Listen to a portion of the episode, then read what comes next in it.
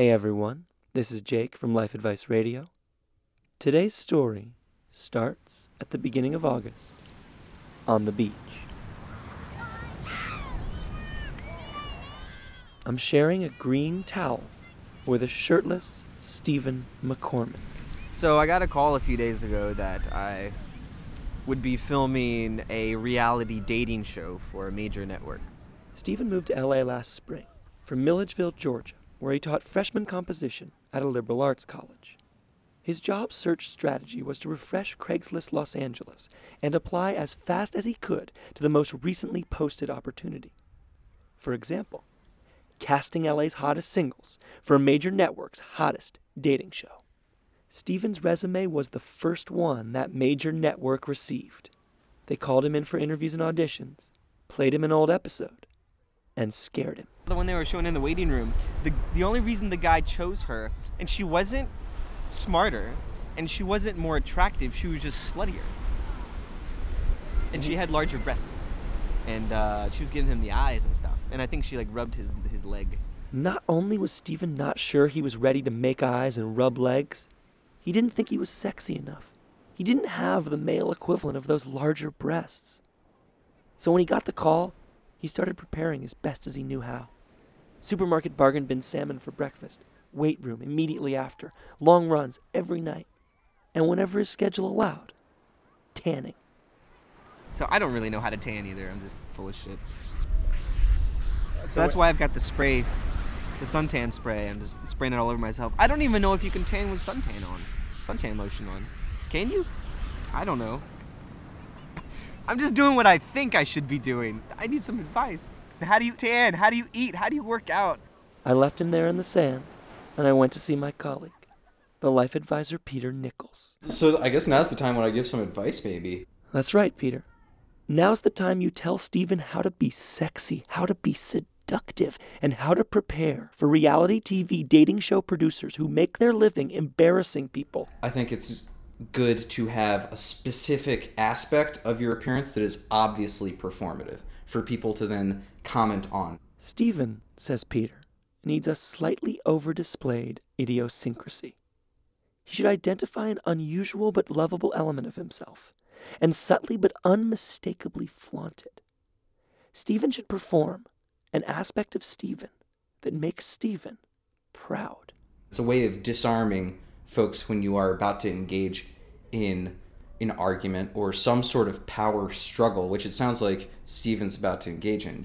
It's like holding up a decoy, basically. For example? I cut my hair about, I think, 2 to 3 weeks ago now. I did this in a hotel bathroom, and I stopped cutting my hair when my coffee cup was empty and went to go refill my coffee, and then I re-entered the bathroom and looked in the mirror and laughed and decided to kind of leave what I had. I must admit I did some extra altering to perfect what I had laughed at. What Peter has now is a puff of hair above his left ear on an otherwise buzzed head.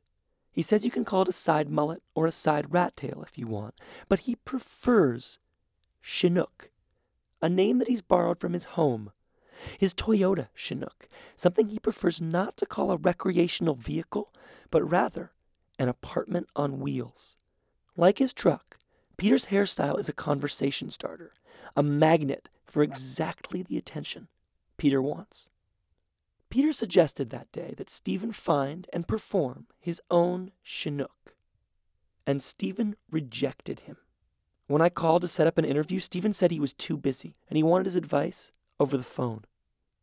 I did my best to explain, but I didn't get much response. I'll consider it, Stephen told me. But right now, I have to get back to the gym.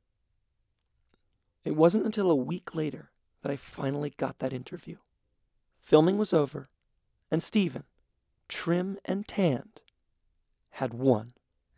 They asked me to bring 3 or 4 variations of each look they were looking for. One was a kind of casual date, one was kind of club look, and then pool wear. I knew it was coming.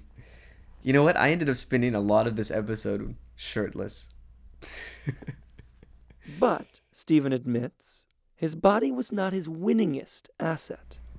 I was a shameful performer of poems and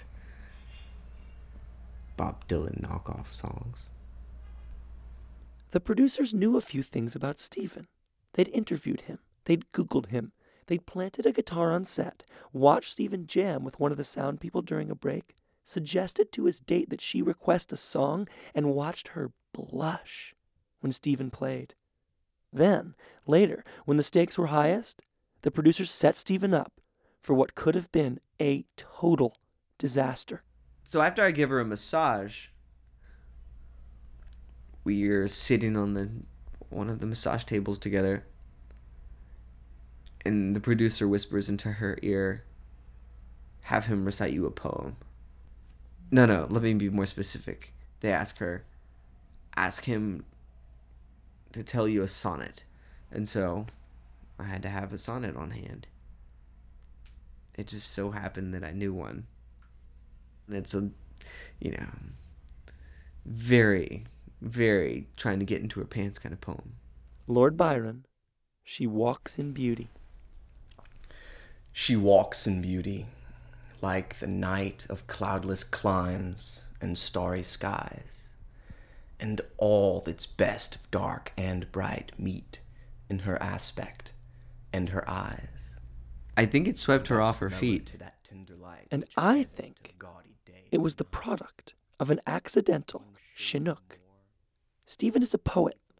Stephen was cast on the show to be a poet. Stephen won the hearts of the story producers by performing in his auditions and interviews. Stephen McCormick, the poet.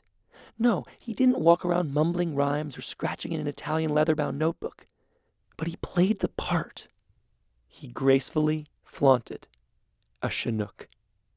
And now, despite his hurried skepticism on the phone that day, Stephen realizes that he actually took Peter's advice. Everything I have to choose from in my Chinooks are not things that I just picked up. It's just stuff that I have had already. And so I have to mime myself on television.